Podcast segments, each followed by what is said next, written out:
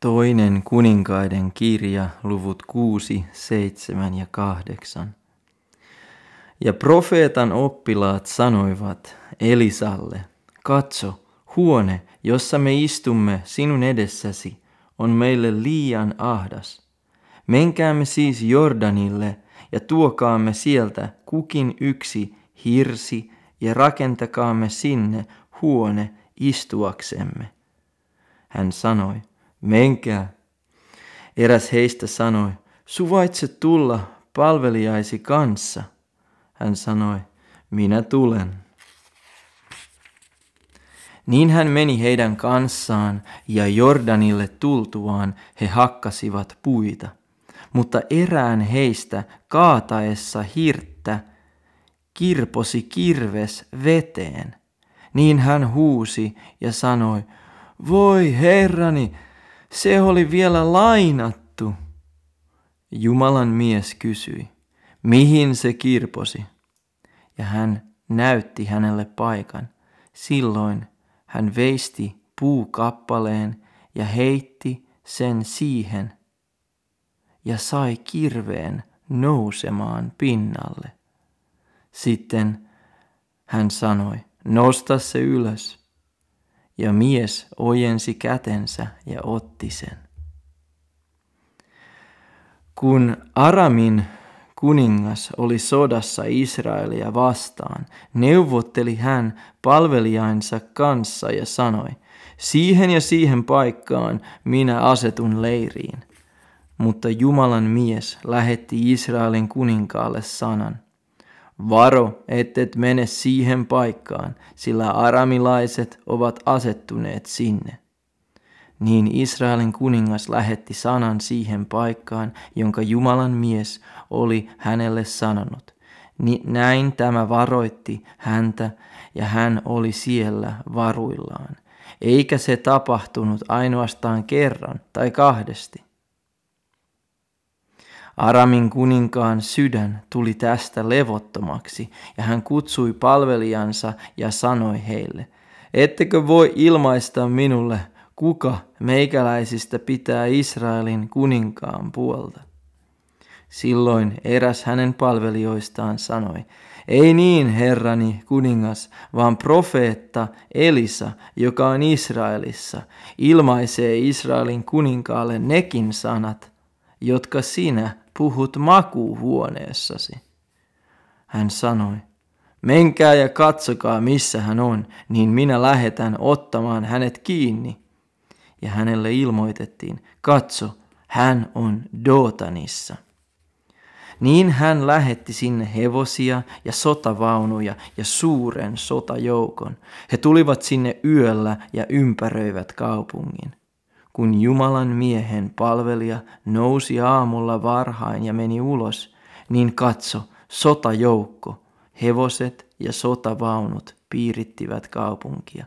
Ja hänen palvelijansa sanoi hänelle, voi herrani, mitä me nyt teemme? Hän sanoi, älä pelkää, sillä niitä, jotka ovat meidän kanssamme, on enemmän kuin niitä, jotka ovat heidän kanssansa. Ja Elisa rukoili ja sanoi, Herra, avaa hänen silmänsä, että hän näkisi. Ja Herra avasi palvelijan silmät, ja hän näki, ja katso, vuori oli täynnä tulisia hevosia ja tulisia vaunuja Elisan ympärillä. Kun viholliset sitten tulivat häntä vastaan, rukoili Elisa Herraa ja sanoi, sokaise tämä väki. Silloin hän sokaisi heidät Elisan pyynnön mukaan, ja Elisa sanoi heille, ei tämä ole oikea tie, eikä tämä ole oikea kaupunki. Seuratkaa minua, niin minä vien teidät sen miehen luo, jota te etsitte, ja hän vei heidät Samariaan. Mutta kun he tulivat Samariaan, sanoi Elisa, Herra, avaa näiden silmät, että he näkisivät.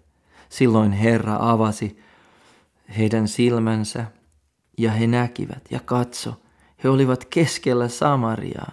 Ja kun Israelin kuningas näki heidät, sanoi hän Elisalle, surmaanko minä heidät, isäni? Surmaanko heidät? Hän sanoi, älä surmaa. Surmaatko sinä ne, jotka otat vangiksi miekallasi ja jousellasi? Pane heidän eteensä ruokaa ja juomaa heidän, ja juomaa heidän syödä ja juoda.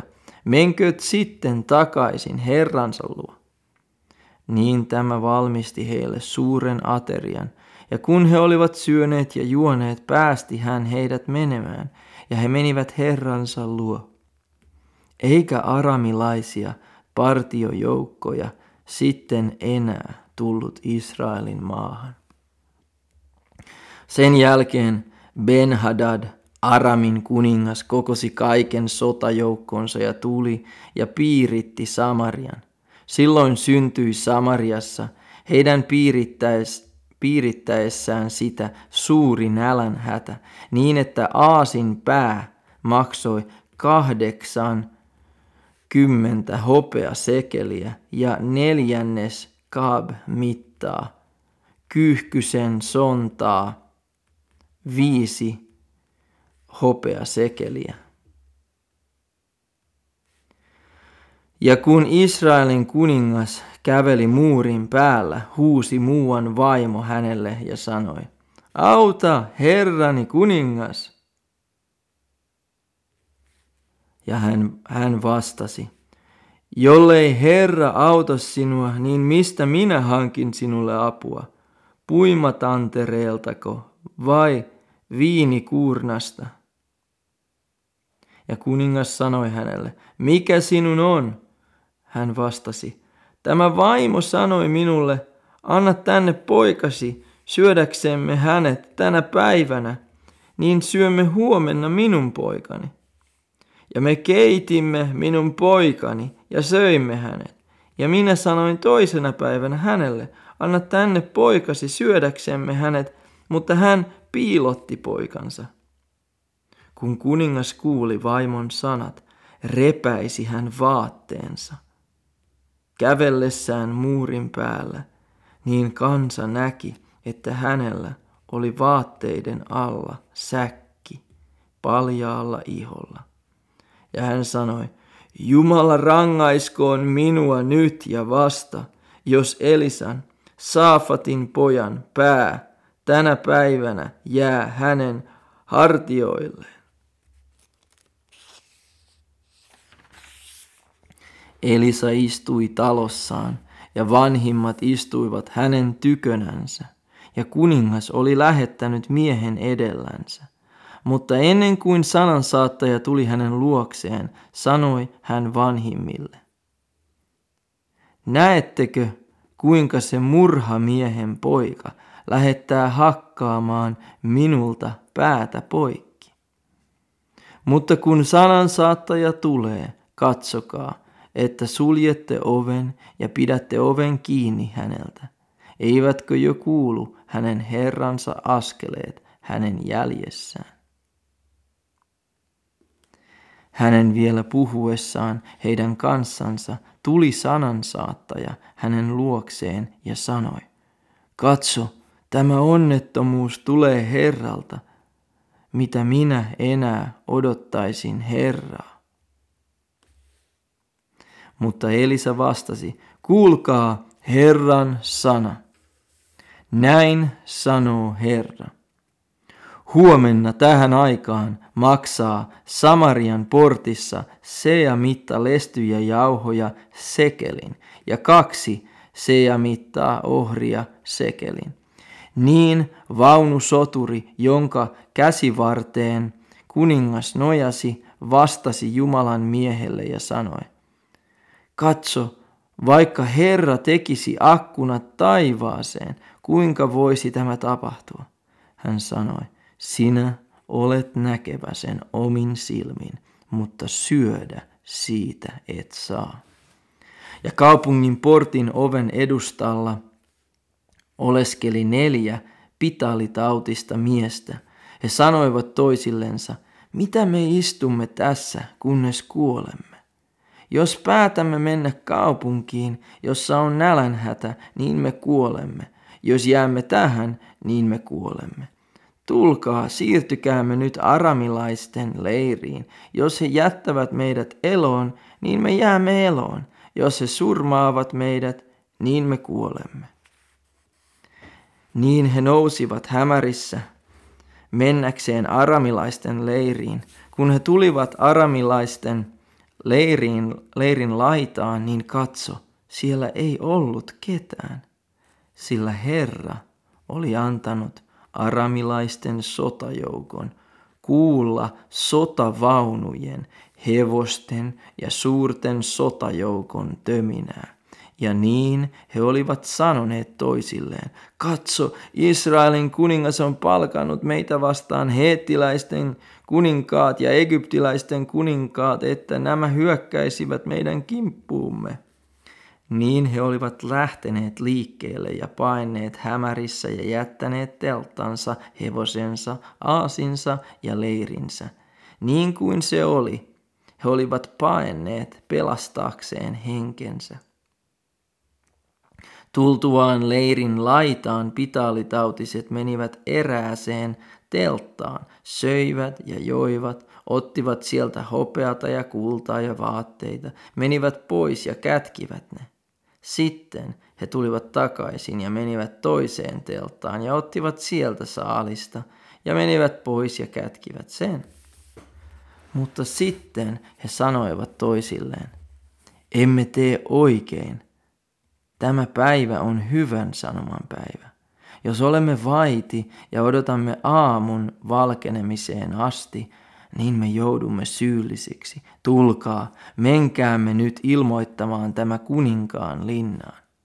Niin he tulivat ja kutsuivat kaupungin portin vartijat ja ilmoittivat heille sanoen, me tulimme aramilaisten leiriin ja katso, siellä ei ollut ketään, eikä kuulunut ihmisääntä. Siellä oli vain hevosia ja aaseja kytkettynä, kytkettyinä kiinni ja teltat olivat niin kuin olivat olleet.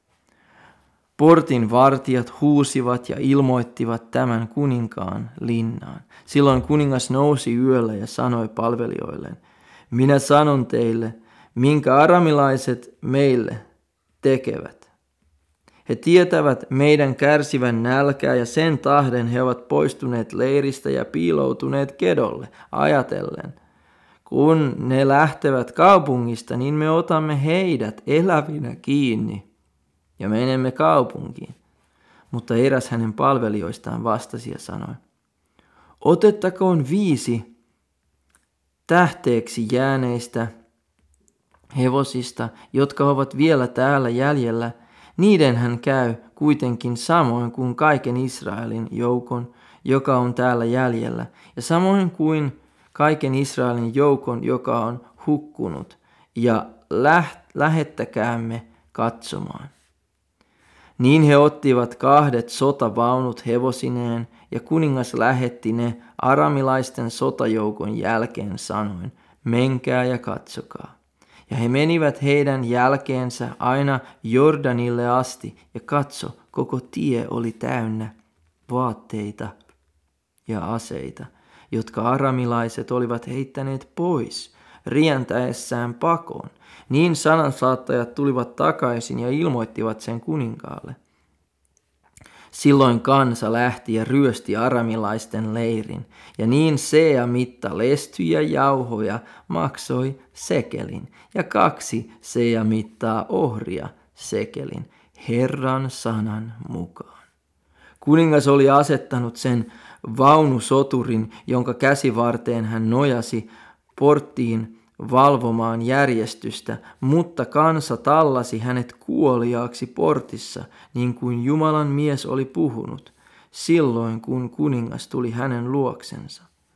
Sillä kun Jumalan mies oli puhunut kuninkaalle näin, huomenna tähän aikaan maksaa kaksi sea mittaa ohria Samarian portissa sekelin ja sea mitta lestyjen jauhoja sekelin, oli vaunusoturi vastannut Jumalan miehelle ja sanonut, katso, vaikka Herra tekisi akkunat taivaaseen, kuinka tämä voisi tapahtua?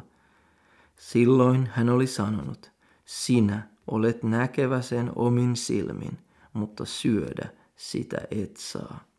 Ja niin hänen myös kävi, kansa tallasi hänet kuoliaaksi portissa.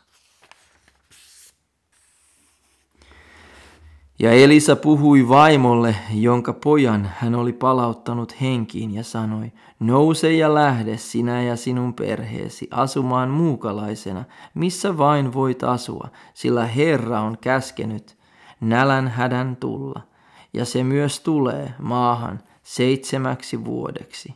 Niin vaimo nousi ja teki Jumalan miehen sanan mukaan. Hän lähti ja asui perheinensä muukalaisena filistealaisten maassa seitsemän vuotta. Mutta niiden seitsemän vuoden kuluttua vaimo palasi filistealaisten maasta. Hän tuli anomaan kuninkaalta taloansa ja peltoansa. Ja kuningas puhutteli juuri Gehasia, Jumalan miehen palvelijaa, ja sanoi, kerro minulle kaikki ne suuret teot, jotka Elisa on tehnyt. Juuri kun hän kertoi kuninkaalle, kuinka Elisa oli palauttanut kuolleen henkiin, tuli vaimo, jonka pojan hän oli palauttanut henkiin, anomaan kuninkaalta taloansa ja peltoansa. Silloin Geehasi sanoi, herrani kuningas, tämä on se vaimo ja tämä on se poika, jonka Elisa palautti henkiin. Ja kuningas kyseli vaimolta, ja tämä kertoi sen hänelle, niin kuningas antoi hänen mukaansa hoviherran ja sanoi, toimita tälle takaisin kaikki, mikä on hänen omaansa, ja lisäksi kaikki pellon sadot siitä päivästä alkaen, jona hän lähet, jätti maan, aina tähän asti. Ja Elisa tuli Damaskoon, ja Aramin kuningas Ben-Hadad oli sairaana. Kun hänelle ilmoitettiin, Jumalan mies on tullut tänne, sanoi kuningas Hazaelille, ota mukaasi lahja ja mene Jumalan miestä vastaan ja kysy hänen kauttansa Herralta, toivunko minä tästä taudista? Ja Hazael meni häntä vastaan ja otti mukaansa lahjaksi kaikkea, mitä Damaskassa, Damaskossa oli parasta, neljäkymmentä kamelin kuormaa. Ja hän tuli ja astui hänen eteensä ja sanoi, poikasi Ben-Hadad, Aramin kuningas, lähetti minut sinun luoksesi ja käski kysyä, toivunko minä tästä taudista? Elisa sanoi, mene ja sano hänelle, toivut. Mutta Herra on ilmoittanut minulle, että hänen on kuoltava. Ja hän tuijotti eteensä kauan ja liikahtamatta. Sitten Jumalan mies alkoi itkeä. Niin Hazael sanoi, minkä tähden Herrani itkee? Hän vastasi, sen tähden, että minä tiedän, kuinka paljon pahaa sinä olet tekevä israelilaisille. Sinä pistät heidän varustetut kaupunkinsa tuleen, sinä surmaat miekalla heidän valiomiehensä, sinä murskaat heidän pienet lapsensa ja halkaiset heidän raskaat vaimonsa. Hazael sanoi, mikä on palvelijasi, tällainen koira, tekemään näitä suuria asioita? Elisa vastasi, Herra on ilmoittanut minulle, että sinusta on tuleva Aramin kuningas. Niin hän meni Elisan tykö, ja kun hän tuli herransa tykö, kysyi tämä häneltä, mitä Elisa sanoi minu, sinulle? Hän vastasi, hän sanoi minulle, että sinä toivot. Mutta seuraavana päivänä hän otti peitteen ja kastoi sen veteen ja levitti sen hänen kasvoillensa. Niin hän kuoli ja Hazael tuli kuninkaaksi hänen sijansa. Israelin kuninkaan Jooramin, Ahabin pojan, viidentenä hallitusvuotena tuli Jooram, Juudan kuninkaan Joosafatin poika, kuninkaaksi. Hän oli kolmenkymmenenkahden vuoden vanha tullessaan kuninkaaksi, ja hän hallitsi Jerusalemissa kahdeksan vuotta. Mutta hän vaelsi Israelin kuningasten tietä, niin kuin Ahabin suku oli tehnyt, sillä hänellä oli puolison Ahabin tytär, ja niin hän teki sitä, mikä on pahaa Herran silmissä. Mutta palvelijansa Daavidin tähden Herra ei tahtonut tuhota Juudaa, koska hän oli luvannut antaa hänelle ja hänen pojilleen lampun ainiaaksi. Hänen aikanaan edomilaiset luopuivat Juudan vallanalaisuudesta ja asettivat itsellensä kuninkaan. Ja Jooram lähti Sairiin kaikkine sotavaunuinensa, ja hän nousi yöllä ja voitti edomilaiset, jotka olivat saartaneet hänet, sekä sotavaunujen päälliköt. Mutta väki pakeni majoillensa, ja edomilaiset luopuivat Juudan vallan alaisuudesta, niin aina tähän päivään asti. Siihen aikaan luopui myös Libna. Mitä muuta on kerrottavaa Jooramista ja kaikesta, mitä hän teki, se on kirjoitettuna Juudan kuningasten aikakirjassa. Sitten Jooram meni lepoon isiensä tykö, ja hänet haudattiin isiensä viereen Daavidin kaupunkiin, ja hänen poikansa Ahasia tuli kuninkaaksi hänen sijansa. Israelin kuninkaan Jooramin, Ahabin pojan, kahdentenatoista hallitusvuotena tuli Ahasia, Juudan kuninkaan Jooramin poika, kuninkaaksi. Ja Ahasia oli kahdenkymmenenkahden vuoden vanha tullessaan kuninkaaksi, ja hän hallitsi Jerusalemissa vuoden. Hänen äitinsä oli nimeltään Atalia, Israelin kuninkaan Omrin tytär. Ahasia vaelsi Ahabin suvun tietä ja teki sitä, mikä on pahaa Herran silmissä, samoin kuin Ahabin suku, sillä hän oli lankoutunut Ahabin suvun kanssa. Ja hän lähti Jooramin, Ahabin pojan, kanssa sotimaan Hazaelia, Aramin kuningasta, vastaan Gileadin Raamotiin. Mutta aramilaiset haavoittivat Jooramin. Niin kuningas Jooram tuli takaisin parantuakseen Jisreelissä haavoista, joita aramilaiset olivat iskeneet häneen Raamassa, hänen taistellessaan Hazaelia Aramin kuningasta vastaan. Ja Ahasia, Jooramin poika, Juudan kuningas, tuli Jisreeliin katsomaan Jooramia, Ahabin poikaa, koska tämä oli sairas.